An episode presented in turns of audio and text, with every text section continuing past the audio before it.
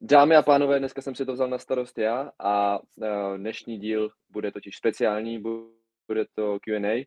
Budeme se čistě věnovat jenom vašim otázkám, protože to většinou na konci těch dílů nestíháme a honíme to tak, aby jsme na všechno odpověděli. A to znamená, dneska bude tady ten speciál. A určitě nám pište další otázky i do budoucna, protože tyhle ty speciály bychom rádi dělali víc. Uvidíme, jak se vám to bude líbit. Zdravím, tady i Fiďu. Čau Fiďo. Čau Laníš, jak se máš?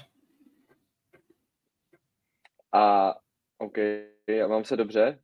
To měla moje další otázka. A je to no, se, se jsem tím vzal. který viděl všechny highlighty.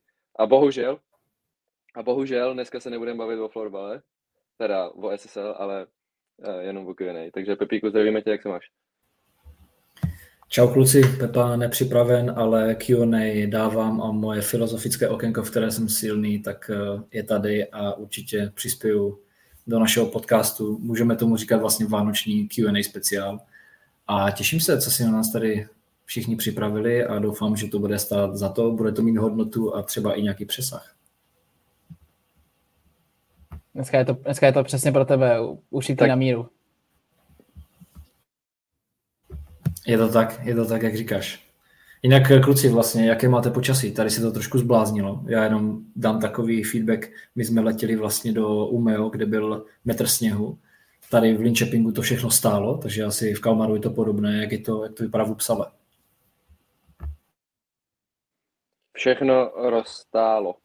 A je tu, já nevím, tyjo, lehce nad nulou.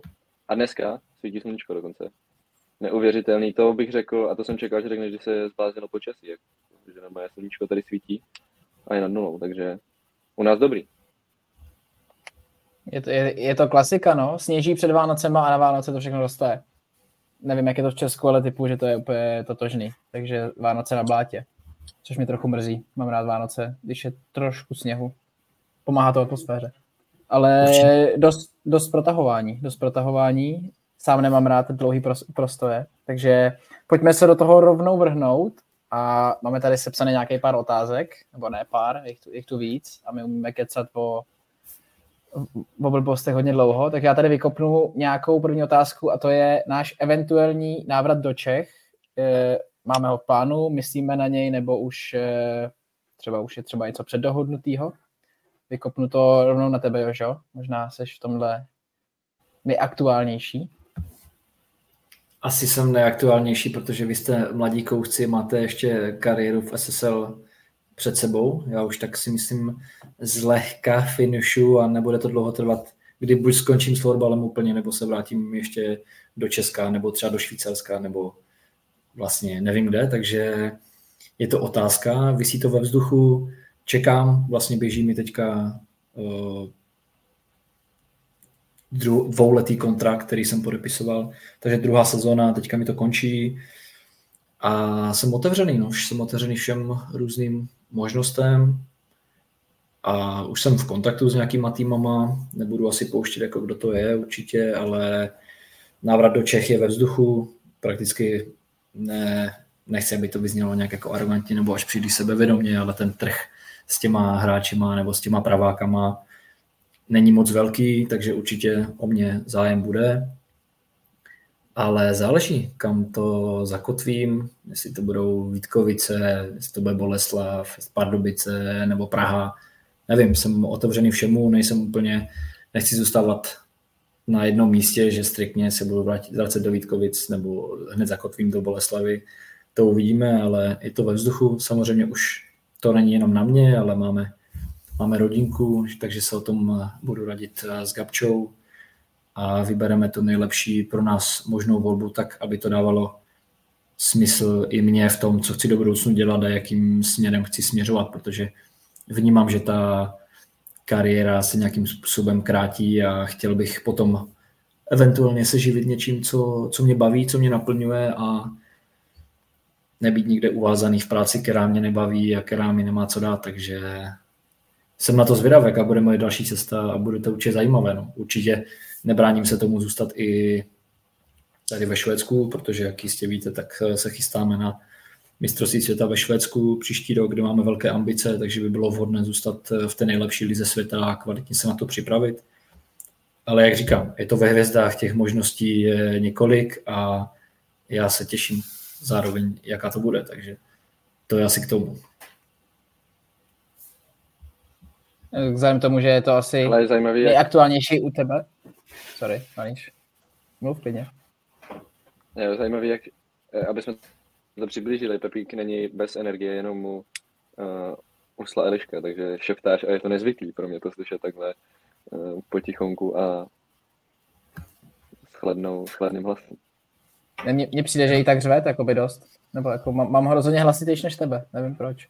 Ale abych se vrátil k té otázce, vzhledem tomu, že je to u nás ta odpověď bude asi dost obdobná s Nanížem, že jako těžko říct, tak eh, máš nějakou jako nechci říct vysněnou destinaci, ale třeba kdo se ti líbí v České lize skrz eh, styl, skrz trenéra, nebo skrz zázemí, jako úplně cokoliv vlastně Čechy to asi zajímat bude, tak eh, jestli máš něco tady ty vyhlídlých, ale jestli to vůbec jako sleduješ nějak. Vrátím se ještě k tomu Landovi. Zdůraznil bych, že Eliška spí, takže mi bylo řečeno, ať tolik neřvu, ať nebudím, takže jsem lehce možná seriózní teďka, což asi je nezvyklé pro nějaký můj uh, výzor, co tady předvádím v těch podcastech. No a k tomu tvému formič, nevím, už dlouho nesleduju Českou ligu. Řekl bych, že tak dva roky v tom vůbec nejsem. Neviděl jsem dlouho ani zápas. Viděl jsem možná naposledy celý zápas uh, vás, jak jste hráli pohár minulý rok v finále. Ale nesleduju to samozřejmě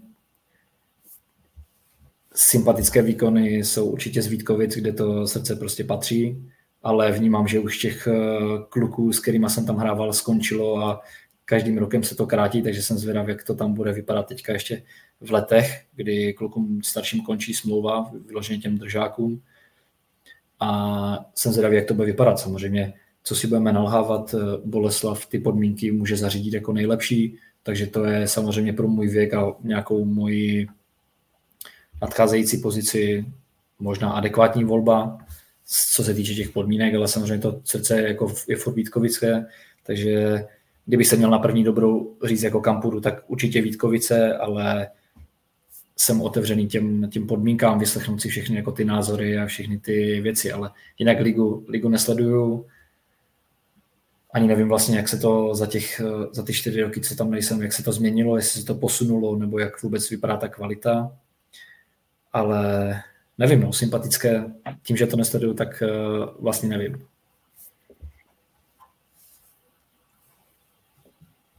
Co ty, Laniš? A návrat lomeno, můžeš klidně říct, jestli sleduješ nějak Českou ligu, ale předpokládám, že ne. Slyšíte mě? S. Jo? Jsi takový a nějaký zasekaný dneska přijde. Nevím proč. Návrat ke kořenu. Počkej, já jsem to... Jo, sorry, počkej, já se přepnu. Omlouvám se, technický potíže, přepnu se. Tak já to, tak já to vezmu. Tak eh, návrat do Čech, samozřejmě mám tu, nejsem tu ani rok, takže těžko říct eh, nějakým návratu do Čech. Eh, ne, nejsem jak Jožo, já Českou ligu sleduju, ale tím spíš, že ji sleduju, tak pro mě tím méně se, jakoby, jak to říct, tím méně pro mě alternativa se nějak v blízké době vracet, protože ta, ta liga je prostě, nechci říct hrozná, ale ta kvalita tam prostě není a když to člověk chce hrát na nějaký vysoký úrovni, tak uh, musí být tady, nebo eventuálně asi ve Finsku, i když pořád si myslím, že ta švédská liga trošku je, je nadřazená té finský. Takže můj návrat se nějak uh, ne, nechýlí, že, by, že bych se chtěl rychle, rychle vracet po, po roce zkušeností. Mám tu dvouletou smlouvu, takže minimálně dva roky tu budu a rozhodně bych tu rád pokračoval i dál, protože tady se hraje nejlepší florbal a dokud mám ten věk na to a ty ambice to hrát na té nejvyšší úrovni, tak hrozně chci, ale v budoucnu, až budu v pepovém věku třeba, tak eh, určitě budu směřovat ten návrat spíš do Česka, než do nějakého Švýcarska a nebo Finska, protože si prostě chci ten formul potom už spíš užívat, než to hrotit do nějakých plných extrémů. Co ty, Laníš? Jo, mám to podobně jak ty, jakože vlastně nad tím moc nepřemýšlím teďka v tuhle chvíli, prostě mám podepsáno na dva roky, jsem tu spokojený, přítelkyně taky, takže nějak to vlastně vůbec jako neřeším a nepřipadá, no neřeším to tak, že to jako nepřemýšlím nad tím, nemám moc co víc k tomu říct, ale když se nám Pepik vrátil do toho, do záběru, tak ty si říkal, a my se o tom občas si bavíme spolu, uh, že by si chtěl se věnovat něčemu dál, potom po florbale, tak uh, kam to bude? Máš nějaký aspoň lehký představy už? Vím, že jsi to neměl úplně jasný, nebo nemáš? Jak to máš teď? Hoši, bude ze mě pekař. Musel jsem si odskočit, teďka musel jsem vytáhnout chleba, bylo mi to nakázáno, mám tady napsané 13.51, takže jsem teďka tahal chleba a třeba ta další kariéra, kariéra bude v pekařství. Ale ne, seriózně, abych se tomu vrátil, nevím. Asi to možná povede cestou, jakou prezentuju na Instagramu, takže nějaká jako člověkověda. Samozřejmě lidi pořád chtějí jako nějaké autority, nebo aby za to stály nějaké tituly, ale myslím si, že ta práce s lidma nějakým způsobem by mě naplňovala a bylo by to přínosem, takže něco tady tím směrem. Samozřejmě ještě jsem nerozluštil, eh, co to bude. Určitě po tom návratu do Čech bych eh, si chtěl doplnit nějak, eh, nějak vzdělání, ne že bych úplně jako šel studovat vysokou školu, ale nějaké kurzy nebo nějaké semináře bych chtěl určitě odstudovat nebo si, nebo si odchodit nějakým způsobem, ať něco za mnou stojí ale jinak nevím, no, těch směrů je, těch směrů je hodně a jsem zvědavý, kde se vlastně uchytím. Já nemám problém jako dělat jakoukoliv práci, jak když jsem byl v Česku, tak jsem jezdil dodávkou, jezdil, dělal jsem ve strojírenské firmě, pak jsem dělal vedoucího skladu, dělal jsem obchodního zástupce, tady ve Švédsku uklízím tělocvičny, takže já se práce nebojím, ale jak jsem říkal, chtěl bych to směřovat tím stylem, aby mě to bavilo, aby mě to naplňovalo, abych mohl být zároveň doma, takže je to těžké, ale zároveň to podle mě je docela proveditelné, takže uvidíme. Jestli mi s tím uh, můžeš nějak píchnout, tak uh, jsem tomu otevřen samozřejmě. Ne, ale potom, co jsem ochutnal tvoji kombuču zelíčko a teďka slyším o chlebu, tak je to úplně jasný. Jako. Za mě prostě budeš mít domácí pekárno, kombučo, uh, zelíčovinu, nebo nevím, jak to říct. Ale budeš prostě, to by bylo za mě top, jako, to tě baví, ne? Jo, tak nějaké, jako nějaká bistro nebo kavárna je samozřejmě taky v hlavě, ale jedna věc, jak se o tom mluví a co pak všechno člověk musí pro to udělat, aby se to uskutečnilo a aby to nějakým způsobem šlapalo a vydělávalo peníze, takže to uvidíme. Ale jo, ty, ta výroba nás s Gabčou jako oba dva baví, vidíme za to, zatím tu stopu hlavně zdravotní, že jsme prostě zdraví, máme energii a je to prostě udržitelné a podle mě to bude, budou lidi čím dál tím víc vyhledávat, nebo nevím, jestli se pohybují v nějaké svojí bublině, ale vnímám, že lidi se čím dál tím víc eh, obrací a chcou být zdraví a dělají proto ty kroky k tomu, třeba tady s domácíma věcma, které jsou dobré pro střevo a pro, pro nás jako pro člověka, takže uvidíme. Já, ještě takový insidík na, do mistrovství nebo na mistrovství, tak Pepik je většinou vrchní kafíčkář a vrchní uh, kakář, takže dává a míchá nám kaká. Pamatuju si doteď na Helsinkách, kde tam byla šílená zima i na hotelu, jako. tak uh, Pepík tam míchal a půjčil si z toho z kuchyně šleháč a jel. Kakajíčko dělal, takže tam bys měl se vydat, podle mě, Pepo, to ti jde. V tom jsou dobré. V tom jsou dobré. Mě tam ještě přived na jeden eh, trošku na oslý můstek, přesně jak jsi říkal, že se nebojíš práce, tak já jsem nad tím tady vlastně teďka docela dost přemýšlel. A to mě zajímá jako na to váš názor, že když si porovnám Česko a Švédsko tady v tom, tak vlastně, a možná je to i trochu stigma Prahy samozřejmě, jako ne, možná je to někde v nějakých menších městech jinak, ale že se vlastně v Česku strašně blbě vlastně nahlíží na ty lidi, co přesně dělají tady ty práce, co dělali Jožo a v pozovkách nemají tu vysokou. A vlastně s porovnáním tady se Švédskem nevím, jak je to obecně, ale třeba v klubu nebo v týmu v mužském váčku má vysokou třeba, jo, když budu kecat tři lidi, čtyři a vlastně tady je vlastně úplně v pořádku dodělat tu střední s tou specializací a jít vlastně pracovat a nikdo vlastně vás nemá za nic míň, ale v Česku je podle mě strašný jakoby stigma toho, že kdo nemá vysokou, tak je vlastně blbec, nebo prostě měl by dělat něco úplně podřadného a nahlíží se na něj jako vlastně na na, na trochu hloupého člověka. Jako by to se mi právě hrozně, i když jsou Švédi vlastně jako trochu egoisti jako, jako národ, tak tohle mi vlastně přijde strašně fajn, že tady vlastně někdo někoho jako plně neodsuzuje tady v tom stylu a strašně se mi to líbí a hrozně blbě potom nahlížím na tu českou mentalitu tady toho, kdy je to prostě tam zakořeněný, tak jestli jste tady to někdy jako nad tím se přemýšleli, nebo jestli tady to jste chytli vůbec něco takového, nebo je to jenom moje nějaká, moje nějaká myšlenka. Jo, já si to klidně, klidně vezmu, já jsem nad tím samozřejmě taky přemýšlel. Nevím, jestli to sformuluju úplně přesně, jak to mám v hlavě, protože to je docela těžké, ale vnímám, že ti Švédi nebyli zasaženi tím komunismem. Jsou jako daleko víc eh, otevřenější i z pohledu toho, kolik si tady eh, přivedli jako imigrantů.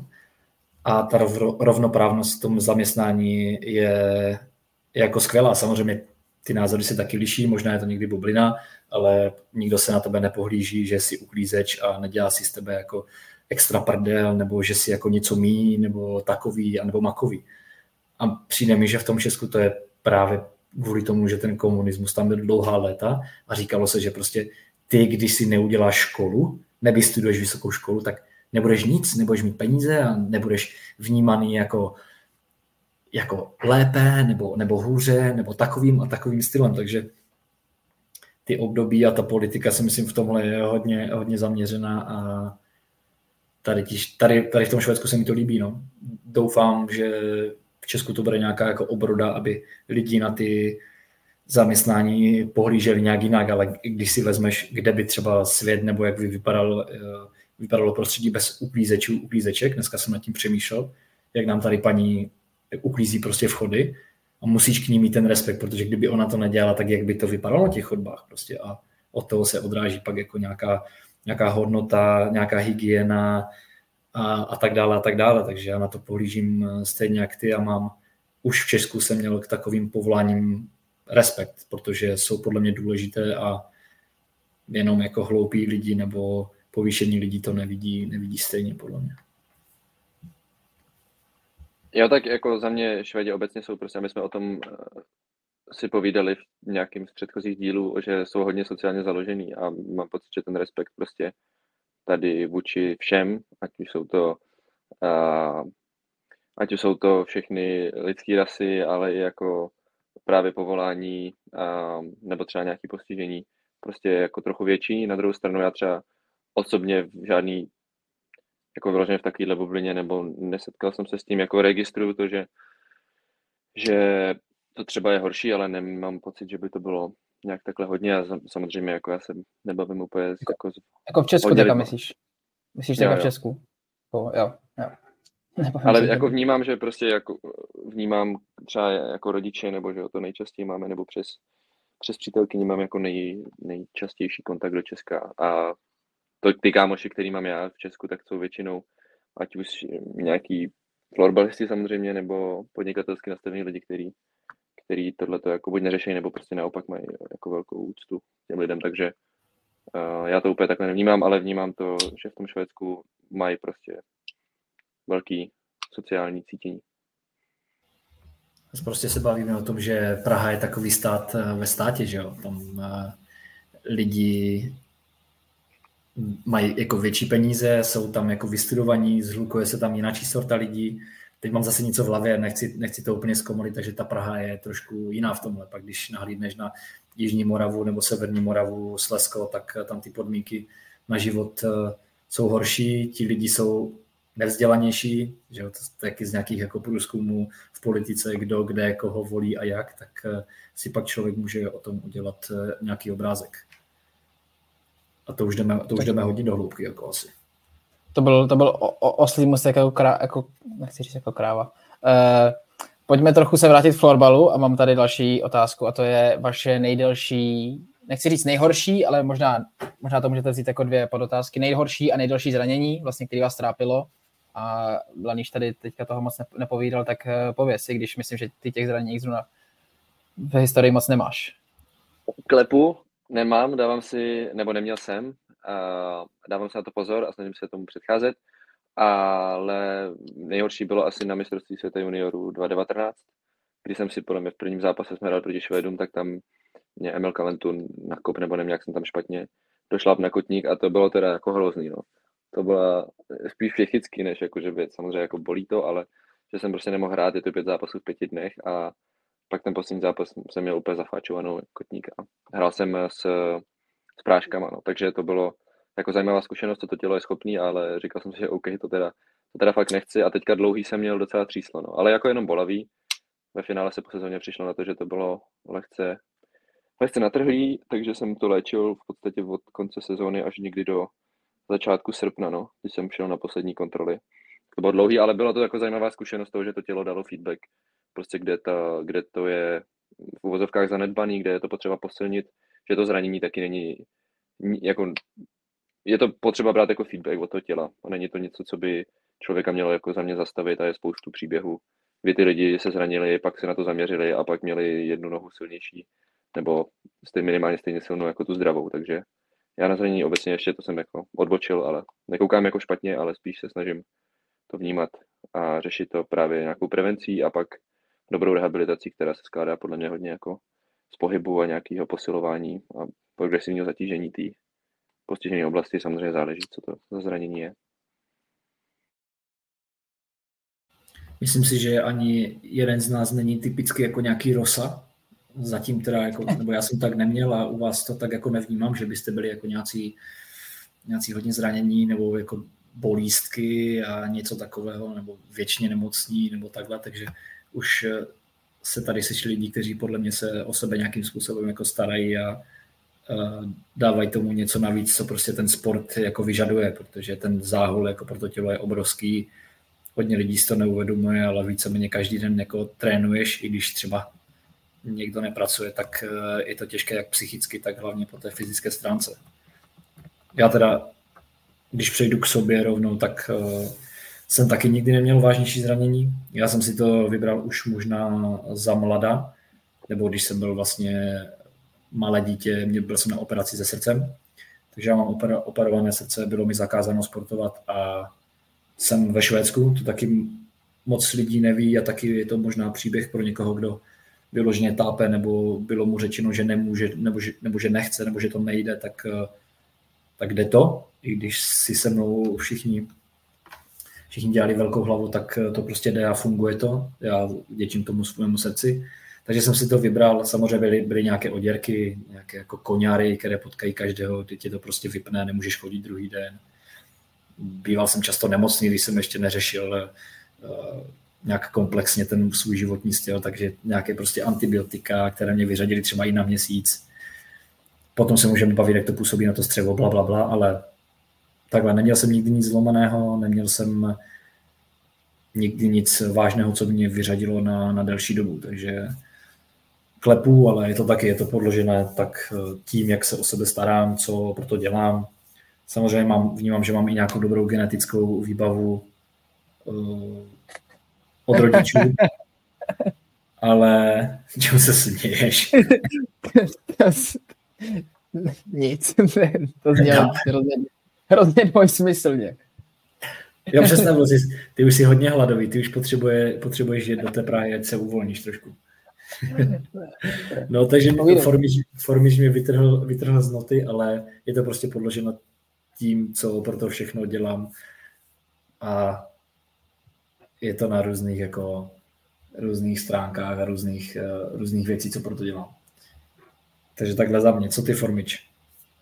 Hele, já jsem toho chtěl říct Mám k tomu hodně věcí. Eh, první věc jsem si teďka vzpomněl, nedávno dával Honza Hejný právě na Instagram eh, nějaký příspěvek, a jak jsme se tady bavili minule, a říkal, zranění není ve drtivý většině případů prvkem náhody, jakoby nějakého vážnějšího. Prostě, jak se to tady řekli, je to o nějaký prevenci a tady těch věcech, takže rozhodně je to podložený.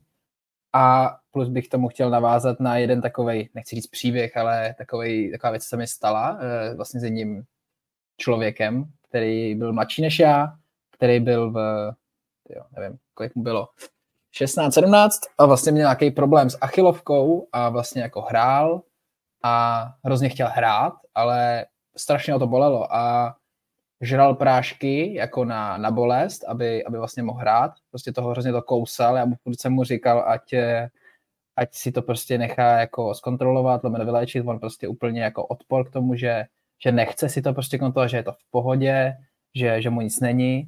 Pak jako před zápasem a žeral prášky jako fakt jako pět, klidně si jich dal.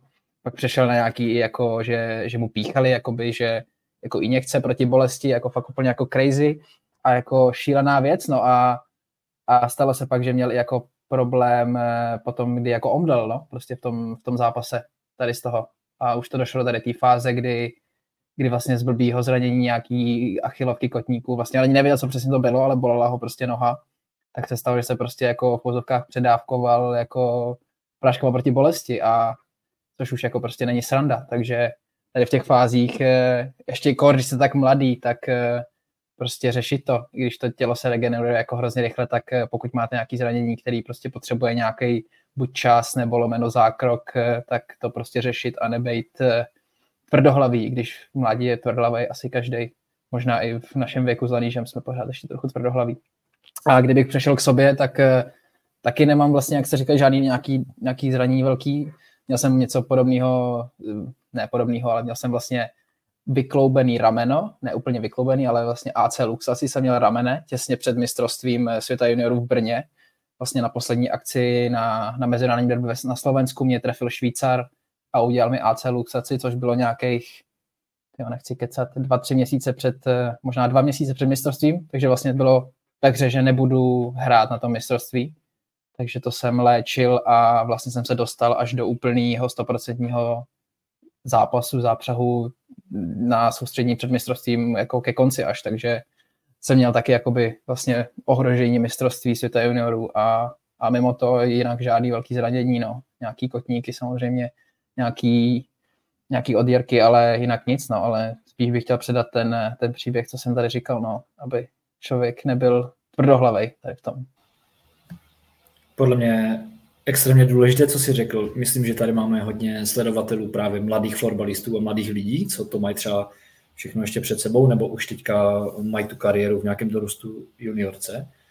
Je důležité poslouchat to tělo a naopak nějakým způsobem mu to vracet a nedostat se do té smyčky, že budeš do sebe spát prášky, protože přesně vím, mám taky spoustu kamarádů, kteří do sebe před tréninkem rvali i balginy, a další věci a prostě to střevo, pro to střevo to není dobré, pro to tělo, tam se akorát něco akumuluje a pak tě to může vypnout přesně jak v tom případě, kdy prostě někdo odejde v průběhu zápasu, takže není radno to podceňovat a radši si jdete tu pauzu, přijde, přijděte na ten problém, který to je a pak se s ním snažte nějak jako pracovat a řešit, co to vlastně bylo, proč to vzniklo a jakým způsobem k tomu můžu přistoupit, protože pak se přesně dostanete do té situace, kdy vám může vypnout koleno v 17 letech, můžete skončit s florbalem a ovlivní vás to na celý život, jenom s tím, že jste třeba něco zanedbali. Můžeme se pak bavit o nějakých jako pilířích, jako co pro to dělat, dobře spát, vyživovat to tělo, které si prostě v tom mladém věku ještě žádá více, kvalitníma jako věcma a tak dále a tak dále. Je toho pak jako milion, to bych, tomu bych se nechtěl, nechtěl dostávat, protože mě napadá spoustu věcí, a Lando, jestli to nějak chceš doplnit nebo Formič?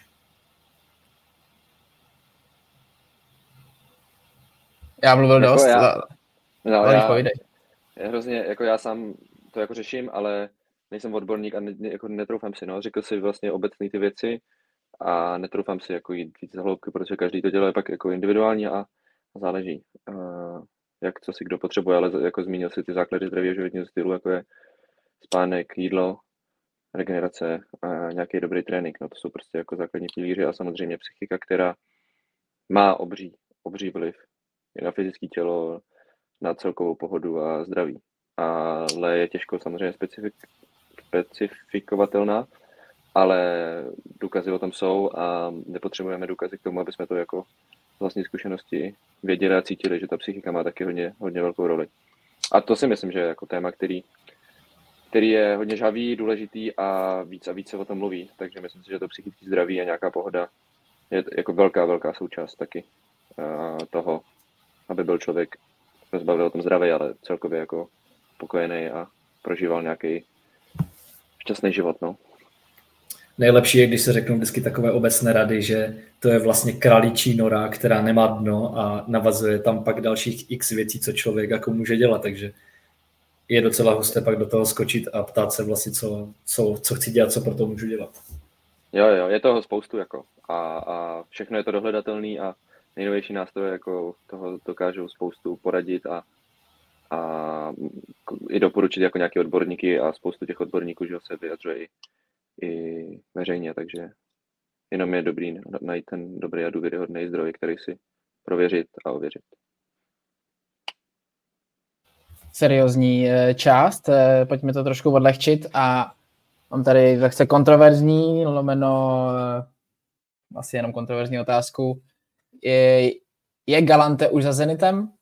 Je to takový trochu clickbaitový, ale co si myslíte o tomhle? Jožův názor na to asi trochu znám, bude, bude klasicky opakovat své fráze, ale ne, nejde upřít eh, to, že Galante šel výkonnostně dolů letos a mm, pojďte mi k tomu něco říct, já to pak když tak doplnit. Začal bych lanížem, protože, jak říkám, Jožův názor na to trochu znám. Špatný tlačítko. Uh, jsem si vypl kameru pro ty, kdo nekoukají na YouTube. Uh, no, jakoby ten Galante samozřejmě už má nějaký věk a je, mi to tady zase něco řekneme a pak další kolo zase nás překvapí a, a bude zase v topu. No ale uh, zatím to bylo tak uh, v té sezóně, uh, i s těma zápasama, který jsme proti něm hráli, že je prostě jako v nějakých dovednostech dobrý, ale dají se docela jako načíst a on je hodně dobrý, že jo, hledat si ty prostory. Je to přímý zakončovatel, ne, jako kličky nedělá, v podstatě nějaký nahrávky taky vyloženě uh, nehledá, takže je jasný, že je to prostě čistokrevný střelec a dá se ho dobře pokryt, tam i ty prostory jako na tom hřišti, který si hledá, tak uh, se dají načíst a děje se to tak a proto třeba tak bodově už není zatím tuhle sezonu tak dobrý. Takže to, ale nechci zase něco jinxnout, protože už jsme toho tady jinxli podle mě úplně všechno, co jsme kdy řekli. Jako. Klasicky ho tady nasolíš a příští rok eh, na MS bude a dá nám prostě tři góly zase, takže je to hodně tenký let se o tady tom bavit.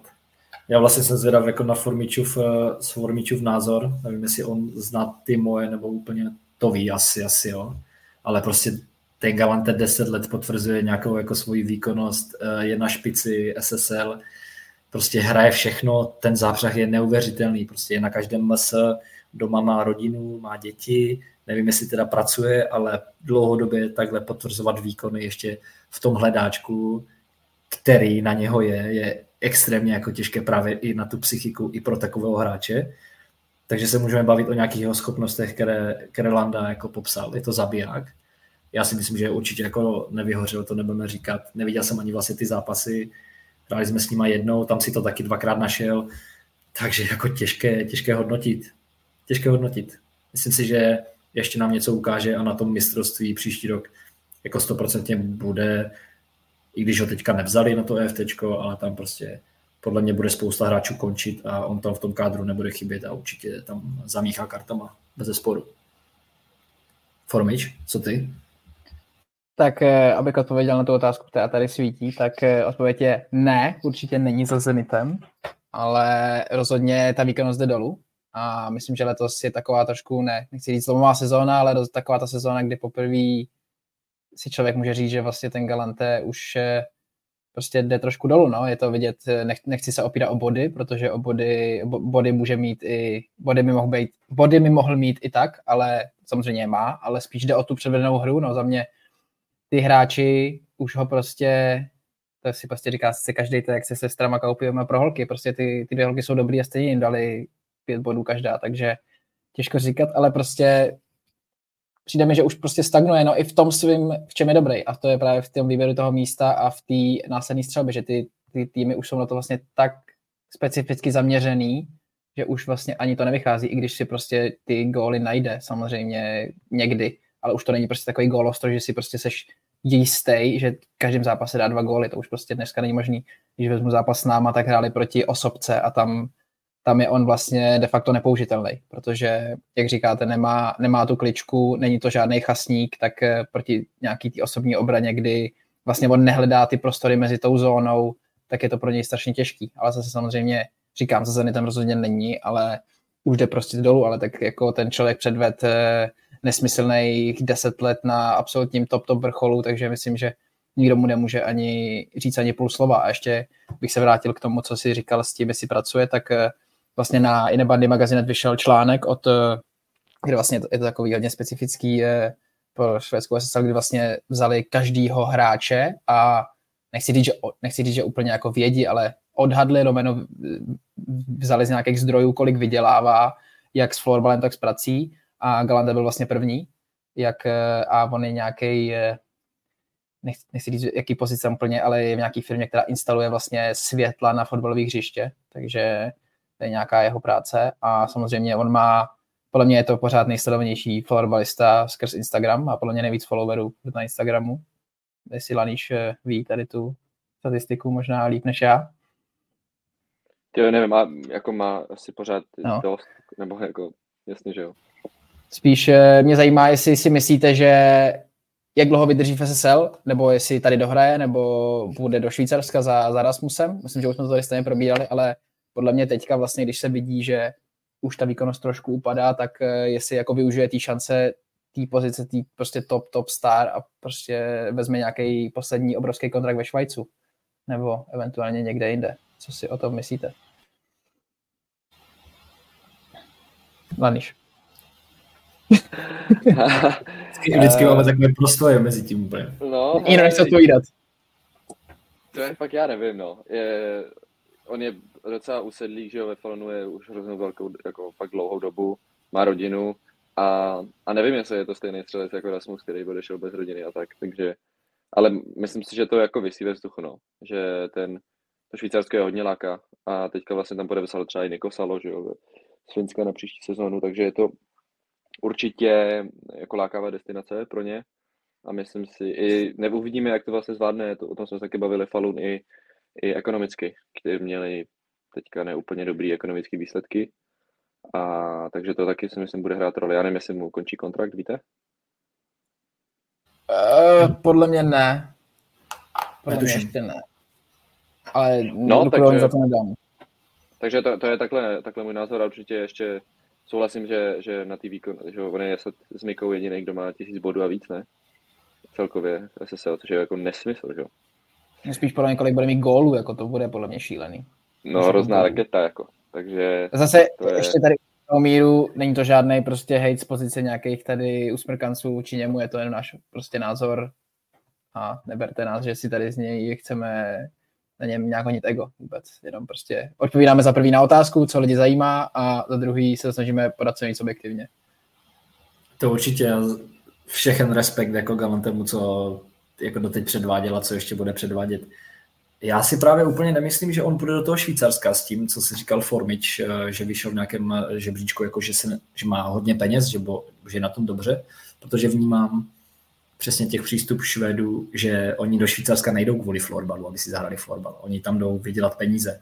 Takže mi to nedává jako smysl, že by ten Galante tam šel zarobit eh, nějaké škvarky na dalších pět let života ve Švédsku. Takže já si myslím, že on spíš jako zůstane, bude takový rodinný typ, odehraje si podle mě poslední masel teďka příští rok a buď to položí se zlatem, nebo ještě prostě bude hrát klidně do, já nevím, 38 let, to záleží. Tam, Podle mě... tam eh, k, tomu, k tomu číslu tak vlastně bylo to milion dvěstě tisíc Švédů. Nejsem si teda tak úplně jistý, jestli to je před nebo před daní nebo po daní, ale myslím, že to je spíš před, tak eh, aby, kdyby lidi zajímali ty čísla, je to, je to veřejně dohledatelný, ten článek na IDMD magazinetu a najdete tam vlastně, ne, myslím, že Jožu tam třeba nenajdete, protože tam nezahrnou Čechy, ale vlastně jinak každýho švédského hráče. Ne, fakt to tak je, já tam to taky třeba nejsem, že jako oni nevědí naše příjmy, takže jsou to vlastně jenom švédský hráči ale je to dohnatelný, takže tady vlastně neexpozuju žádný tajný info. A ještě je to ročně? Nebo měsíčně? Jo, jo, ročně, ročně. milion dvěstě ročně, měsíčně. Jako to, by, to by na tom bylo slušně, no. Jako víme, že si prostě žralok, že se pohybuješ teďka v jiných vodách, ale jako mega švédu roč, měsíčně docela dost peněz, jako. Nemám k tomu komentář. To, to nosí v peněžence, Laníš. To nosí v peněžence. Takže jestli tady k tomu tématu už nikdo nemá, tak eh, přejdeme k další otázce a to je náš zlom v kariéře, kdy vidíme nějaký zlom, uh, nevím tady opět k čemu by se to mělo zlomit, jestli k nějaký repere nebo něčemu, pojměte to, jak chcete. Vlastně tohle je otázka a musíte si, musíme se s tím poprat. Jožo. Díky za prostor, kluci. No já nad tím teďka přemýšlím vlastně, jak to uchopit, protože já jsem těch zlomů měl asi několik těch v té kariéře, ní to úplně jeden, který by se prostě rozsekl a řekl bych si, to je úplný game changer a změnilo mi to život. Já, jak víte, vy dva, nevím, jestli to ví jako Počkej, lidí. tak si pojďme, fakt, dej si, dej si ho klidně, máme dost času, dej si svůj příběh, protože je mega zajímavý a nevím, kolik lidí vlastně o něm ví, jestli se o něm někdy fakt jako povídal, takže... Myslím, myslím že jediný z nás máš vlastně takovýhle nějaký příběh, takže my budeme asi dost nudný v tomhle, bych řekl, že? Yes, budeš inspirativní, Pepo, je to tvoje, the stage is yours.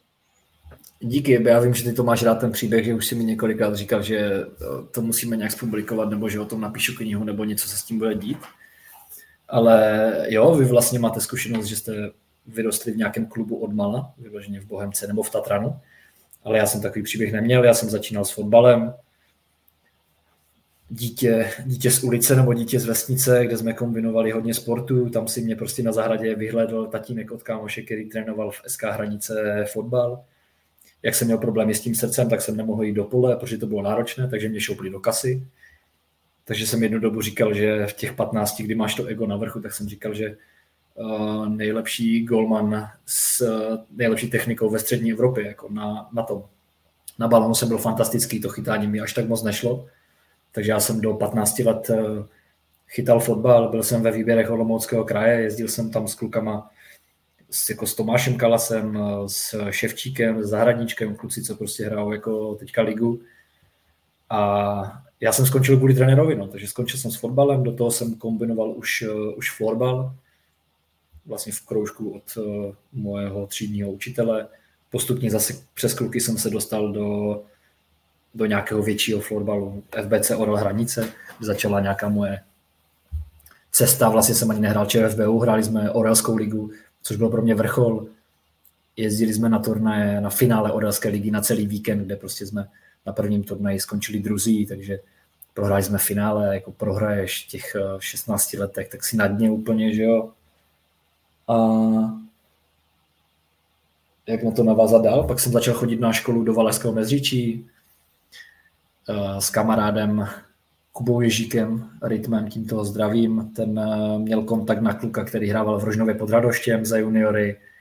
Nějak se to sešlo, jeli jsme na poslední kolo, na černo ještě tehdy, na poslední kolo druhé ligy juniorů, kde jsem dal nějaké góly, nějaké asistence. Tam mě oslovil coach z Rožnova, vidíš to, budu tady jmenovat ty, ty jména, tak Zbigněk Macura, který mě, který mě oslovil, ať si to jdu zkusit do Rožnova, tak jsem šel hrát do Rožnova, vlastně v těch hranicích jsem ani nehrál juniorskou ligu, protože jsme juniorku neměli přihlášenou, hrával jsem dorost, nastupoval jsem rovnou v mužích, v Olomoucké lize mužů, to je podle mě teďka nějaká sedmá, osmá liga.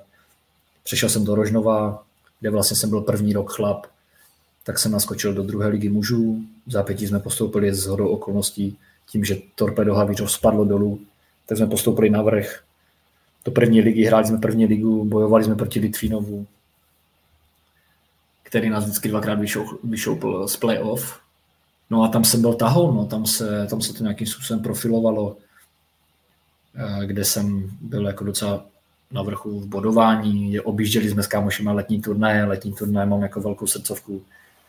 Každý se tomu směje, eh, ale já to vnímám v té kariéře právě jako jeden z těch eh, zlomů, kdy jsme jezdili na ty letní turnaje a chtěli jsme se vyrovnat těm klukům, kteří hráli extraligu a to mě obrovsky posouvalo to už jsem vlastně i pracoval a vždycky jsem si bral volno a každý víkend jsem byl na nějakém letním turnaji, takže to vás taky může hodně posunout. No a z okolností na tom letním turnaji jsem potkal Lukáše Hrubého, který, přes kterého jsem si domluvil trénink ve Vítkovicích, kde to bylo později, později prezentováno jako, jako Vítkovický scouting, že já jsem se tam vlastně nanominoval, že jsem se vlastně sám ozval, jakože chci hrát, chci přijít na ten trénink. Tam byl ještě vlastně Michal Deus, kterého jsem ale v zápětí ani nepotkal, protože skončil, začínal Pavle Brus svoji nějakou trenérskou kariéru, takže s Pavlem jsme si sedli a ten mi říkal, ať prostě odjezdím, odjezdím tu, tu přípravu a v srpnu si sedneme a uvidíme, jestli to má cenu, tak nakonec to cenu mělo a začal jsem ve Vítkovicích, no. Začal jsem ve Vítkovicích, křídelko, ještě jsem hrával tehdy, agilní štírek, teď už tam, teď už tam moc nejsem. Byl jsem, byl jsem bodový, dělal jsem rozdíl, povedlo se mi první playoff, kdy jsem byl podle mě úplně ustřelený, ani nevím, jak jsem to dělal, prostě dával jsem góly úplně ze všeho. Na to jsem vzpomínal teďka v létě ještě s kamarádem, který to vzpomínal, že to bylo šílené. s tím souhlasím. No a pak jsem se nějak vyprofiloval postupem roku v Beka a v tahu na Vítkovic. Načuchl jsem do nároďáku. Ještě taková zajímavá historka, kdy po té první sezóně vlastně playoff, první sezóna v Extralize, první playoff, první superfinále, O2 Arena, prostě z Rožnova, kde jdeš uh, z koričanských paseků, které prostě měli 300, 300 lidí tam chodilo, když se podařilo, tak najednou si tu areně, která má prostě 15 tisíc, takže půlky jsem měl se cvakle jak blázen, pamatuju na první rozhovory, kdy jsem plantal prostě páté přes deváté. A letěl jsem z repre do Loza na první EFTčko. Týden na to jsem hrál ještě baráž, protože mi skončilo hostování, hrál jsem baráž týden po té repre. Rožnov Opava, takže úplně skok jako z repre na, na baráž. S klukama jsme to zachránili, takže tehdy jsem ještě byl otevřený v mladém věku, holdoval jsem, holdoval jsem Gořalce, takže jsme se totálně sundali v legendárním baru u, u Muriho na vrchu nad Halou v Rožnově, kde je legendární hospoda. No a začala, začala cesta Vítkovice, byl jsem tahoun, vybroval jsem si postupně pozici v reprezentaci, vlastně jsem tam už sedmým, osmým rokem asi. No já už nevím, jestli bych se do toho, do toho dal zamotával, ale pak prostě Vítkovice byly, byly, nějaké, byly nějaké nabídky ze Švýcarska, i ze Švédska, nějaké horší, menší kluby. A pak až mi po Champions Cupu zavolal Matez, že o mě mají zájem jako v Linköpingu, co na to říkám a já nad tím špekuloval a vyšpekuloval jsem to, že jsme tady odešli už eh, s Gabčou, takže to hodně ve zkratce nějaká ta cesta, i když mluvím 10 minut, tak eh, je tam ještě spoustu zákoutí a nerad bych zapomněl na, na lidi, kteří mě v té kariéře vlastně ovlivnili a že jich, by, našel, bych jich, našel bych jich jako nespočet, který mě nějakým způsobem posunuli nebo, nebo vlastně ukázali tu cestu, jak už to byli jako lidi z rodiny, nebo obecně rodina, kamarádi, ale právě ti lidi v těch eh, různých klubech, který, kteří mi nějakým způsobem něco dali. No. Takže tak, já, si k tomu pama- já si k tomu pamatuju, uh, ty jo, nevím, jestli to je stejná sezóna, co jsi byl poprvé v těch výtkách, ale pamatuješ si, co to je za rok? Když jsi hrál, když jsi byl ten tahou, nebo jste v tom superfinále? Pamatuješ si, co to je za rok? No ty první roky jako jsem nebyl tahon, ale podle mě to první bylo podle mě 2012, 2013, 10 let zpátky to může být, no. Já si pamatuju svoji první sezónu, když jsme hráli s Vítkama, to bylo ještě na Dikance, jsme ještě hráli. A přesně ty jsi byl Levaso podle mě v té době a já byl na centru, takže jsme se tam, nebo nechci, že jsme se brousili, spíš si ty brousil mě, to si pamatuju moc dobře a, a pamatuju si, jak jsi tam na mě pořvával, že hej mladý, tohle je nejvyšší liga, musí si zvyknout. To si úplně pamatuju přesně. A pak vlastně bylo takový klasický hlasování, kdy hlasují hráči o nejlepšího hráče sezóny. Uh, myslím, že se vždycky hlasuje nějak o, o pět lidí a já jsem prostě byl úplně, vždycky jsem jako, tu sezónu jsem říkal, že prostě Pepa je nejlepší hráč český superligy a napsal jsem ho tam a stal jsem si zatím a fakt, jsem se, fakt se mi strašně líbil v té době. Prostě, jak si říkal, no, strašně silný na balónu, levaso, góly, pamatuju si to moc dobře. A líbil se mi hodně, no, takže to je nějaký insight z, z mých, já jsem ti to už říkal, ale podle mě. Cením, ti to cením. Říkal. říkal jsem mi to, no, ale ne až tak eh, dopodrobna, že, že jsem, já jsem tě vlastně ovlivnil, vidíš, jsem byl tvojím vzorem, ty vole. Nádhera. Přesně, přesně. Vzorem. Škoda, že já, jsem měl...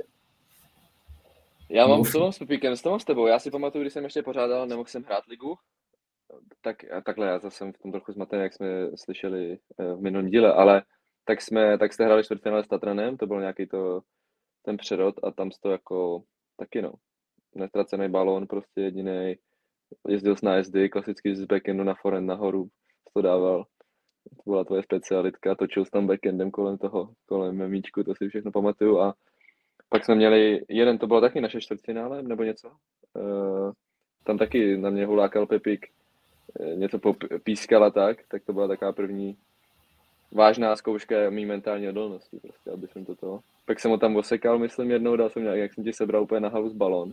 Dal jsem z toho gólu, od té doby to playoff bylo trošku ostřejší, no. Nebo nevím, jestli to nebylo ještě v té tu době, kdy jsem dostal tu výjimku, že jsme s váma možná i hráli. Takže to bylo, nevím, jestli si vzpomínáš. Ne, netuším, já jako vím, že první playoff se mi podařilo, to si podle mě pořádal a pak jsme jednou proti sobě hráli to playoff. Ale já jsem měl to štěstí, že teď se to otočilo, ta generace dozrála těch hráčů, ale já jsem měl to štěstí, když jsem byl vlastně třikrát u toho, když jsme Tatran vyšoupli ve čtvrtfinále, takže podle mě ty zápasy byly specifické a teďka se to, teďka jsem rád, že jsem nebyl u toho, kdy se to otočilo a je to naopak. Ale jo, pamatuju si jako proti vám spoustu, samozřejmě věděl jsem, věděl jsem, kdo jste, věděl jsem, že k tomu musím přistoupit, jako ne, že vás budu podceňovat, ale právě, že vás musím více brousit a dostat se vám jako pod kůži, takže jsem vám to dával o to víc jako sežrat. Ale to zase je k té mojí hře, jako, která mě jako de facto profiluje jako celou moji kariéru. Že jo. Nejsem jenom ten gólový hráč, ale právě ten hráč, který dělá tu černou, černou robotu, tu špínu, který prostě dělá jako bordel, dělá ty souboje, dělá tu atmosféru a to je podle mě jako v každém týmu potřeba. O to víc jsem podle mě ceněný i v reprezentaci, že nemám jenom tu jednu roli, ale už se to vyprofilovalo v tohle, v tuhle černou práci. A tu mám rád, ta mě baví. Uh, k tomu našemu, já bych tady neúplně povídal takovou naší story, protože říkám, naše story bude víceméně dost nudná, tady v tom spíš bych eh, se chtěl zeptat že si máš nějaký jakoby moment, kdy jsi řekl, bude to asi pravděpodobně v mládí, kdy jsi řekl, já mám na to být prostě nejlepší, nebo vlastně top hráč na světě, kdy jsi vlastně jako uvědomil, že to je vůbec možný, protože spousta dětí to asi má, takže to tak jako hraje, hraje, ale že jsi si jako někdy fakt uvědomil, hele, já jsem fakt jako jeden z nejlepších ve svém věku na světě a můžu to hrát fakt dobře. Um, jo, hele, já jsem někdy, nebo já jsem to hodně říkal, ten svůj příběh, že jo, uh, v rozhovorech, takže to určitě je nějak dohledatelný a nebo nějakých taky podcastech a já jsem vždycky měl jako přístup vlastně toho, že když to někdo někdy dokázal, proč bych nemohl já? Takže já jsem koukal hodně na Jardu, Jagra, to jsem popisoval a hodně jsme se bavili s Jirkou Jakoukem jako s člověkem, který mě vlastně tak trochu nastartoval a myslím si, že já první pozvánku do juniorský repre jsem dostal 2016 eh, podle mě a to bylo vlastně před léto předtím, než bylo pak v květnu um, mistrovství světa juniorů, takže mi bylo 14, jestli to vychází dobře. A 15 možná, 14. Ale takže jsem vlastně jel na repre a tam jsem jako hrál docela solidně. Hrál jsem, měl jsem teda štěstí na lineu, samozřejmě jsem hrál s Oňou, s Mílou Melišem, Maty Krebner tam byl a Buddy Krbec, myslím, že jsme hráli takhle. A nebo Peťa Brautberger hrál vpravo. A pak jsem vlastně jel i na mistrovství, tam se mi zadařilo dost, tam jsem dával, to jsem říkal vlastně v tom dokumentu, a, který jsme točili s Anet. Takže tam jsem dával góly a tam jsem si uvědomil, jako, že OK, asi to fakt půjde, ale věděl jsem, co zatím stojí, no. Takže jsem jakoby pokračoval v té práci a nemám tak jako vyložený jeden moment ani teď jako, že se ta kariéra prostě fakt byla jako pešílená. To bylo jako, nebo ta byla, mluvím v minulém čase, je jako ta prostě fakt vzhled úplně totální jako 90 stupňový přímka nahoru a, a letěl jsem dlouho, takže, takže těch bodů tam bylo spoustu, ale vůbec jako bych to nebral, takže bych se jako koukal a už byl spokojený. Naopak mám to jako ještě, ještě daleko to, co bych chtěl a, a tak no. Takže to spíš, abych odpověděl na tu otázku, jestli tam bylo někde, tak to bylo asi mistrovství 2017 juniorů, který se nám, jsme byli bronz a který se mi osobně jako individuálně taky dost povedl. Hladový vlčák. Tímto vlastně můžeme odkázat na ten super dokument, co máš na YouTube ten eh, jsem taky hltal, takže bych neřekl, že ta moje cesta je nějakým způsobem výjimečná, ale naopak ta tvoje je taky, že jsi byl vlastně nejmladší hráč eh, v reprezentaci, podle mě, ne? Nastoupil si pod Keťákem eh, v 15 letech nebo v 16? No, v 15 byla první. No, takže ten tvůj příběh nebo i Formičův je zajímavý. Já jsem zvědav vlastně, kde to skončí, protože jste ještě furt mladí kousci. Já jsem zvědavý, kam vás vítr zavane. Konkrétně tebe, Lando, jestli si vzpomínáš, že jsme se o tom bavili někdy, když jsme spolu byli na pokoji, tak jsem říkal, že vlastně máš, jsi měl podle mě 20 let nebo 19 a říkal jsem si, kde tě vlastně vítr zavane, že jo? A teď jsi ve Švédsku, máš nějakým způsobem svůj, svoji značku, podnikáš a kde můžeš být prostě ve 30 letech, že jsem si říkal, jsme, si, jsme se bavili, že třeba vůbec nemusíš být ani u florbalu, ale můžeš jít úplně nějakým jiným směrem, takže je zajímavé a mám radost, eh, že vás znám a pozoruju tu vaši cestu a jak ještě vlastně může, může se vyprofilovat. A to vidíme, to je ve hvězdách. to je ve hvězdách. Co ty Formič? Dej nám nějakou perličku k florbalové cestě tvojí, co si teďka tak vzpomeneš, nějaký zlom, nebo co, co, tě, co, tě, co tě nějak vyprofilovalo? Hele, ještě předtím, než tak jsem si tady teďka vzpomněl, když říkal o tom juniorském mistrovství, že se mu tam dost zadařilo, tak vlastně my jsme, jako těch lidí je samozřejmě víc, ale jsme jako jedni z mála, kdo mají za sebou ty mistrovství dvě, ty juniorský repre. A já si si vzpomenu, teď si tady samozřejmě přihraju polívku. Eh, v semifinále v Brně, kdy jsme vlastně porazili Švédy, tak za mnou přišel eh, potom po zápase, že jsem dělal rozhovor a vlastně mi říkají, právě si překonal Laníže v, v bodu na mistrovství světa a stal se jakoby nejproduktivnějším juniorem a já úplně, jako, jako že na mistrovství světa a já úplně říkám, cože, to není možný, teď prostě, jsem, jsem si přesně vzpomněl na, ty, na to tvoje první mistrovství, kde jsi měl prostě čtyři body na zápas, jak jsi tam dával goly v té skupině Švýcarů, nebo to byly, prostě jsem, tak to bylo strašně jako Švajc, no, tak to bylo jako samozřejmě na jednu strašně super a úplně jsem si řekl jako, jo, to už něco znamená a když to řeknu nějaký ten zlomový moment, tak eh, samozřejmě, jak říkáš, ne, to je strašně těžký a vybrat nějaký moment je těžký, ale asi to budou nějaký vlastně ty, ty, ty mládežnický turnaje, no, kdy vlastně člověk, kdy se porovnává s těma zahraničníma týmama a vlastně potkává ty nejlepší hráče z té cizí země v tom daném věku a vidí, že dokáže přehrávat a někdy velkým rozdílem, někdy menším, ale vlastně vidí v tu chvíli, že je i nejenom v tom českém rybníku, ale i v tom světovém rybníku vlastně dobrý hráč, ne nejlepší a takže v tu chvíli jsem vlastně dostal nějakou uh, jakoby v hlavě, to mi to nějak cvaklo, že vlastně, hele, možná jsi jakoby dobrý v tom i na světě, jako nejenom v tom Česku, ale můžeš to dokázat jako i na světě. A v té době už ta cesta prostě samozřejmě šla přes juniorskou repre, přes, přes chlapskou repre, ale tady v těch turnajích, jako je Prague Games, jako jsou švédský turnaje, kde prostě byly finský výběry, švédský výběry, švýcarský repre tam přijeli a prostě člověk se měří tady s těma hráčema, vlastně před tou repre ještě, tak tam vlastně jsem dostal nějaký ten signál toho, že to můžu dotáhnout daleko. Takže tohle bude nějaký. No, já mám ještě na tebe to vlastně takový doplňující dotaz, jak to vnímáš teďka, protože jako to, co máš za sebou, a, tak už je jako fakt hodně, jo? že kolik jsi na mistrovství? Dva juniorský, mm. dva chlapský? Jo. A a je ti 21. Dva ti bude. Bylo. Yes. Bude. Bylo, tak mi, je, 20, vlastně... bylo mi 21. No, tak jak to, že, že vlastně jsme jako oba mladí, já tady mluvím jako eh, k tobě jako nějaký zkušenář, ale máme to dost podobně. Jak to vnímáš ty jako vlastně to, že ten, ta kariéra byla totální raketa a furt bylo něco nového, furt za něčím se jako vyhnala, teďka to bude vlastně jako takový stereotyp, že jo? nastavit. No, e, podle mě narážíš na tu, narážíš na tu konverzaci, co jsme měli na té replay teďka, ne? Asi trošku. Jednak, ale druhá, ty jsi i zmínil vlastně, že, ne, že to pak chceš hrát pro zábavu i v tomhle díle. No, jako no tak potom, abych, po přiblížil, době.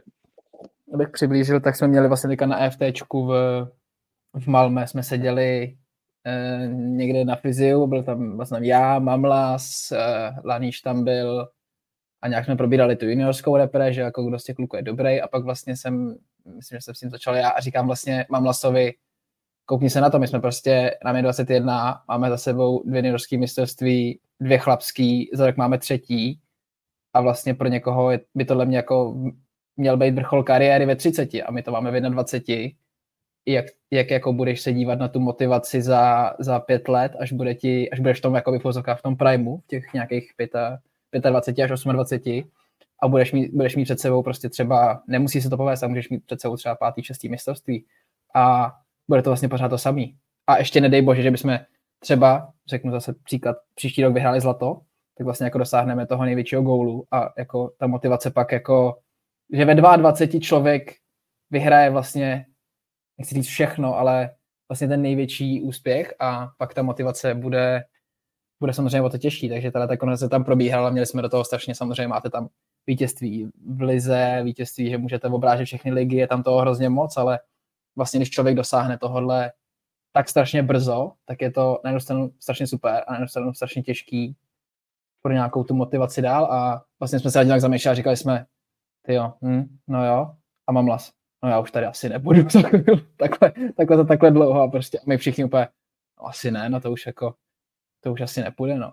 Takže samozřejmě můžeš tomu dát svůj pohled, nebo jo, že se pohled ze, ze stáří.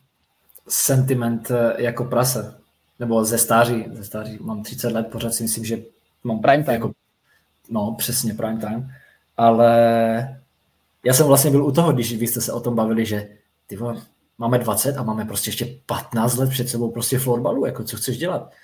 A strašně podle mě lehké jako vyhořet, nebo přesně se může stát nějaké věci se zraněníma, nebo co, co ovlivníš, neovlivní, neovlivníš, ale právě najít si ty, najít si ty cíle, no, najít si ty právě ty, ty můstky, po kterých chceš žít, ať právě to má furt nějaký ten malý růst, nebo furt nějaký ten cíl, ale neříct si za tři roky, že ty jsem vyčuchlý z toho, já už nevím, co dělat, jako teď se dostávat do nějakých smyček, že třeba právě budeš jak jeden nejmenovaný kluk eh, ze Švédska zneužívat třeba clean drinky, kávu, nebo ješ prostě spát, budeš vyčuchlej, pak se ti to překlopí do toho normálního životního fungování, bude to, bude to ovlivňovat tvůj život.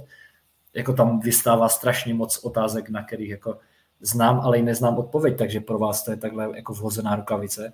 A jak jsem říkal, znovu to připomenu, jsem zvědav, kam vás ta kariéra jako kam vás jako pojede, půjde, jakým, jakým směrem budete směřovat eh, a bude to strašně zajímavé pozorovat. Už z toho pohledu, že třeba já skončím a vy budete furt ti tahouni, na které, na které se bude spolehat, takže jenom krátká, jakože krátká vsuvka do toho, kdybyste chtěli, tak Jožo je tady vždycky pro vás, prostě mi zavolejte a dejte vědět, nějak, něco s tím uděláme. No já, já se tady hodně u toho směju, protože mi se hrozně líbilo, jak ty řekl, ne, nedej bože, prostě, bychom to vyhráli příště. No, to jasně, no. ne, ale uh, řečeno.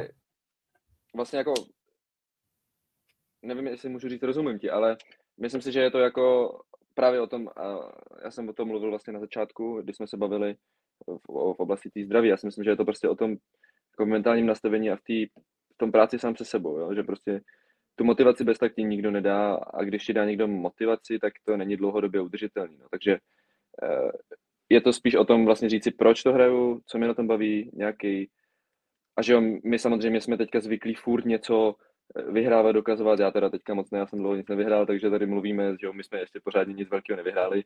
Vidím má pohár. Taky a... dlouho, jsem to taky dlouho nic nevyhrál, jako pohár dobře, no, tak jo. jo, takže vlastně jako mluvíme tady z tohohle, ale chtěl jsem tím říct, že je právě hrozně důležité to mentální nastavení a být sám, sám se sebou někdy a vlastně se sám sebe ptát, proč, co mě na tom baví, co je to, co vlastně ty úspěchy tvoří a uvědomit si, že to není, že to je, to je prostě pozlátko, ty, ty tituly a tady ty všechny věci, ale je zatím spoustu práce a je to to mentální nastavení, který potom ovlivňuje to, uh, jak vnímáš ten každodenní proces, no, a jestli budeš ten každodenní proces mít rád, anebo ne. A to je opravdu tak, že to jako, buď je to kec, že je to prostě cesta je cíl, anebo je to o tom, že to opravdu jako člověk přijme, nějakým způsobem sám se sebou pracuje a i ten jako život, nebo já to tak vnímám, že prostě člověk si najede nějaký rutiny, jede v tom a postupně zase jako třeba po půl roce je znova potřeba si to připomenout a i to je proces prostě, no. Takže takhle to vnímám já, jako prostě to mentální nastavení a hledat si zase nějaký jako další, uh, další cesty,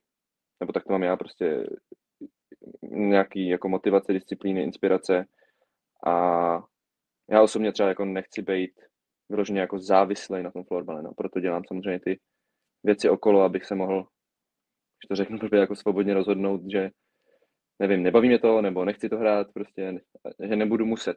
Takže jako v tomhle tom si hlídám ten florbal, že prostě je to pro mě jako fakt vášeň a, a nechci, aby to pak bylo, častokrát to stane, že, jo? že z té vášně se stane nevím, někdo má rád kafe, otevře si kavárnu a stane se z toho prostě otročina, tak to bych nechtěl, aby se s florbalem stalo, takže to je nějaký můj pohled, jako zase trošku jiný a je zajímavý, jak jsme vlastně jako jiný a přemýšlíme nad tím trošku jinak, i když vlastně přemýšlíme nad něčím, co se ještě nestalo a třeba se to ani nestane, jako, jo, takže zajímavý, zajímavá debata. Ne, tak já bych chtěl jako říct na prvou míru, že vlastně jsme nad tím jakoby nepřemýšleli tím stylem, že nás to jakoby nebude bavit a nebo prostě jako, že to byla prostě čistě jako hypotetická otázka, že vlastně koukej, tady před náma je tohle a nevíme, co bude, ale rozhodně, jak říkáš, já jsem vždycky fotbal hrál vlastně až do, do letošního roku jsem hrál fotbal čistě pro zábavu.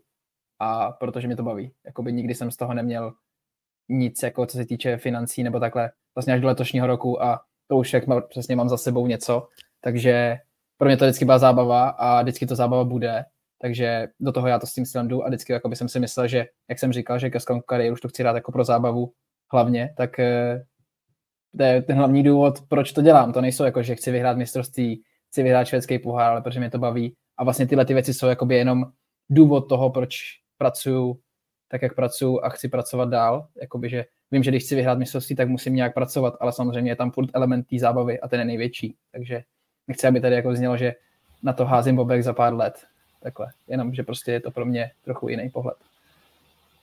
Po, jo, jestli do, já, já do toho jenom mám myšlenku, chtěl bych do toho vstoupit, že je vůbec skvělé, jakože ve 20 nebo ve 21 letech si tohle uvědomujete, že se o tom bavíme, jak když si jako vezmu sebe, kde já jsem byl ve 21 letech, tak eh, o, tohle, o tomhle jsem se s nikým jako nebavilo, jako nějakých jako tady takových věcech, právě o nějaké mentální přípravě, prostě jsem byl jako kluk z vesnice, který jako hrál florbal a přesně jako měl z toho radost, měl tam ty kámoše a nemířil jako nic, ale těma postupnýma krokama se to vyprofilovalo, takže to je fantastické jako poslouchat tady tu flow, jak jste ve svých letech uvědomili a jak o tom přemýšlíte a samozřejmě to má vliv potom i na ty lidi, kteří nás poslouchají a může podle mě jim to tady ta pasáž hrozně moc eh, předat.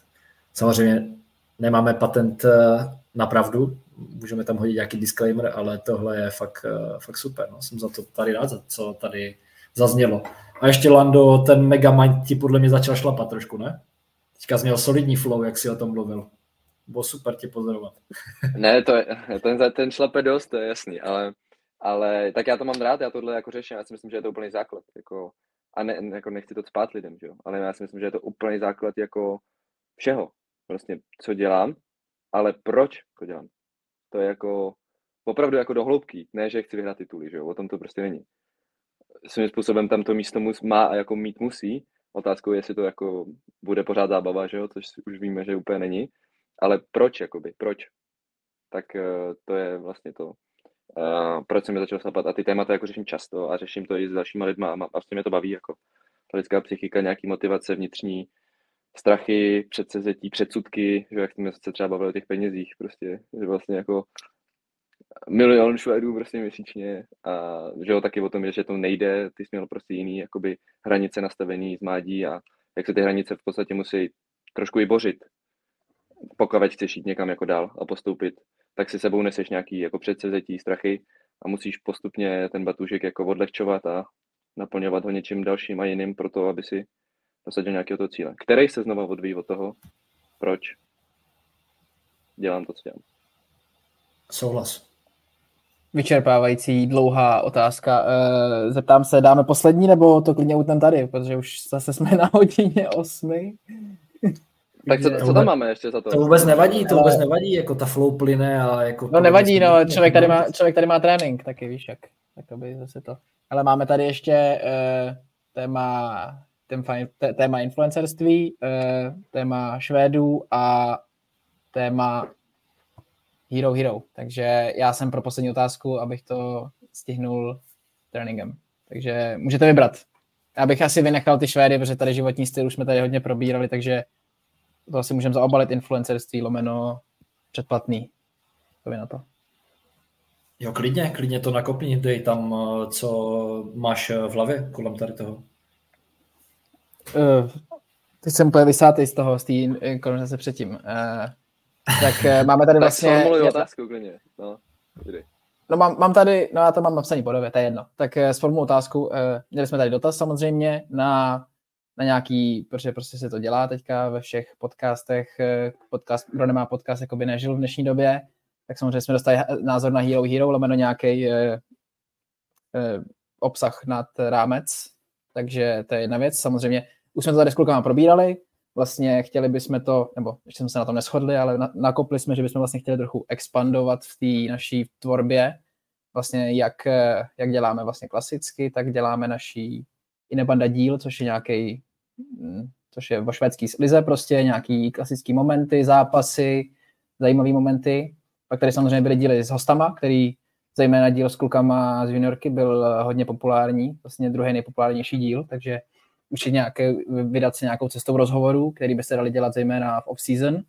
A třetí nějaký formát by byl určitě to Q&A, který děláme právě teďka, který se prostě těžce obsahuje pak v té pak v, tý, v tom klasickém díle, protože na to prostě není čas. Už tady to máme čtyři, jsme u pěti otázek, máme hodinu deset, takže trošku to rozsortovat a samozřejmě eventuálně potom dávat nějaký ten obsah eh, za paywall, protože už nám to prostě bere, už bychom to dělali takým stylem, tak už by nám to bylo nějaký čas a samozřejmě i nějaký prostředky, které bychom do toho investovali. Takže to je spíš dotaz na vás, tady jsem vás to chtěl trochu zasvětit a tady k tomu asi nevím, jestli k tomu chcete něco dodat, kluci.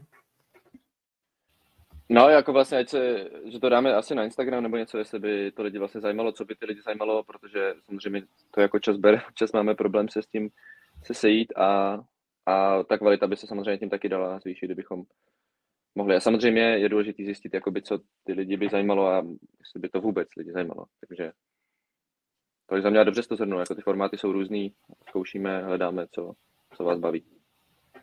Jo, je to super, je to jako vhozená rukavice víceméně pro naše posluchače o tom, co si řeknou. Když nám napíše 10 lidí, založte Hero Hero nebo podobný nějaký uh, kanál, tak třeba do toho půjdeme. Zase se zvýší ta naše kvalita, protože času máme pramálo a potřebujeme nějaké škvarky k tomu, aby nám třeba někdo pomohl s Instagramem, aby to nějakým způsobem vypadalo, přilákalo to další lidi, takže tohle je třeba ta jedna z cest, jak eh, uzavřít to kolo, aby nám to vydělalo nějaké peníze třeba na, na tady ty věci. Samozřejmě děláme to kvůli zábavě, že nás to baví tady se sejít a pokecat si víceméně o našem koníčku lomeno nějakým způsobem zaměstnání. Takže je to spíš na vás. Já jsem tomu otevřený, nemám s tím zkušenosti, ale jsem určitě pro se naučit něco nového nebo někam jinam se podívat, otevřít jiné dveře. Jak je to hlavně o tom prostě to vrátit do té kvality, no a co se týče audia, eh, tak obrazu, tak samozřejmě přesně těch socials, kdy vlastně, aby si nikdo nemyslel, že tady chceme vydělávat na, na, na někom nějaký peníze, tak je to spíš o tom prostě to zkvalitnit. Teďka to děláme v úplně polních podmínkách, ale třeba zejména u těch rozhovorů v nějaký tý off-season jsme si prostě představovali to udělat na už jako víc, víc profi úrovni, takže chceme se vydávat tady tím stylem, aby si někdo myslel, že chceme z toho vařit nějaký velký peníze, což eh, si ani ne, nemyslíme, ale je to spíš, co se týče té tý kvality. No tak nechával bych to otevřené samozřejmě, když to za dva roky přinese nějaké škvarky a bude to jako dobré, bude to mít úspěch i napříč eh, ne florbalovou komunitou, tak to bude jenom ku prospěchu, takže to bych nezavrhoval a přesně tomu, jak mluvil ten Landa, že, že máme nějaké mantinely ohledně penězí a takových věcí, ale je to spíš... Jo, tak myslím, jako, jako teď, víš, jako aby si to nikdo nemyslel. Rozumím, rozumím. Takže to necháme otevřené, no, spíš se nám ozvěte, dáme asi k tomu něco na Instagram, kde se můžete vyjádřit, jestli bude zájem nebo nebude zájem. Asi tak. Tím bych to klidně ukončil. Máme hodinu 15 a stihli jsme asi 6 otázek, takže... Ty jsi v presu, že? Ty máš, ty máš 15-30 sraz? 45. Mně se líbilo, že jak si říkal, uděláme klasický díl, dáme tam eh, pár, pár, pár videí a pak dáme otázky. Tak to by bylo zase nereálný, klasicky. Takže jsem rád, že jsme, že jsme se, že jsem kluky přesvědčil udělat Q&A, speciál díl, takže se to podle mě povedlo a možná, ten, možná se ten formát vůbec nelíbí, že jsme tady hodinu keceli o naší formulové cestě, Možná to bude naopak nejsledovanější. Kdo ví, jenom nám dejte vědět zpětnou vazbu, ať máme nějaký feedback. Já si myslím, že právě nikoho moc nezajímá to, co se děje ve Švédsku, ale právě to, co se děje kolem nás a jakým eh, způsobem jsme se k tomu dostali, jak žijeme, jak přemýšlíme, co děláme. Takže já si spíš souhlasím s tím, že tohle bude tahák, jako ještě když se to nějakým způsobem vystřihne, uchopí, tak to bude super. Minimálně teda moje cesta. Sorry, kluci. No tak to jednoznačně, jako Potom bys měl okamžitě potom na díle říct prostě příští díl, Q&A, nějaká 40. minuta.